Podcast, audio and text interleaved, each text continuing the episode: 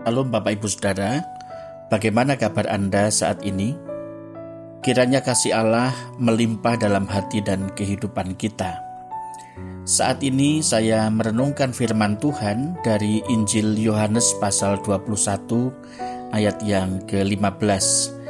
Demikian firman Tuhan. Sesudah sarapan, Yesus berkata kepada Simon Petrus, "Simon anak Yohanes, apakah engkau mengasihi aku lebih daripada mereka ini?" Jawab Petrus kepadanya, "Benar Tuhan, engkau tahu bahwa aku mengasihi engkau." Kata Yesus kepadanya, "Gembalakanlah domba-dombaku." Mengasihi Kristus lebih dari segala sesuatu. Saudara, pernahkah Anda memikirkan apa yang sudah Tuhan Yesus lakukan dalam kehidupan Anda?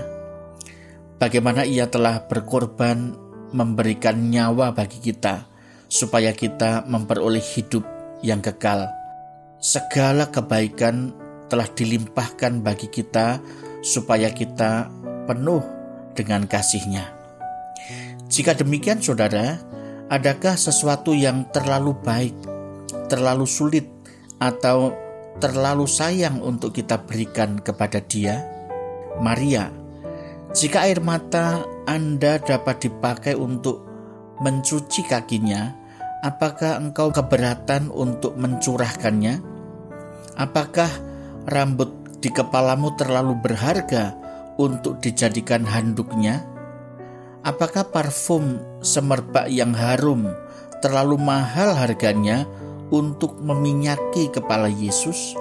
Yusuf Arimatea, Tuhan membutuhkan tempat bakal kuburmu. Akankah engkau menolaknya? Sakius, apakah engkau mencintai kekayaanmu lebih dari Dia yang telah menyelamatkan jiwamu? Stefanus, apakah engkau mencintai hidupmu melebihi Tuhan? Nah saudara, masihkah Anda berani melakukan hal-hal yang menolak atau menjauhkan diri Anda dari kehendak Tuhan? Apabila Anda mulai merasakan hati Anda tertarik untuk mendekati dosa, kerahkanlah iman Anda untuk bekerja secara penuh. Biarlah iman Anda itu berpegang erat pada kasih Allah.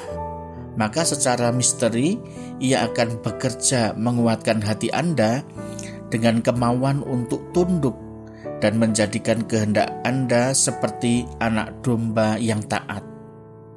Semua ini dilakukan dengan bersandar sepenuhnya pada pemulihan yang efektif dari kematian dan kebangkitan Kristus. Kuasa kebangkitan Kristus juga mengubah hati manusia dan menciptakan serta menanamkan prinsip-prinsip baru di dalam kehendak dan tindakan kita. Kita harus mengandalkan kuasa Tuhan supaya kita dapat mematikan keinginan daging yang membinasakan dan menghidupkan kekudusan kehidupan rohani Anda. Apakah Anda masih menemukan kebiasaan buruk yang kuat, watak dan karakter yang menyulitkan dan bahkan menawan Anda di luar kehendak Anda sendiri? Bukankah Anda sudah sangat sering untuk mengenyahkan tabiat tersebut, tetapi Anda gagal? Anda harus meninggalkan buluh yang patah, yaitu mengandalkan kekuatan Anda sendiri dan beralih mengandalkan anugerah Kristus. Jadilah lemah di dalam kekuatan sendiri, tetapi kuat di dalam Tuhan, dan oleh iman menjadi lebih daripada pemenang.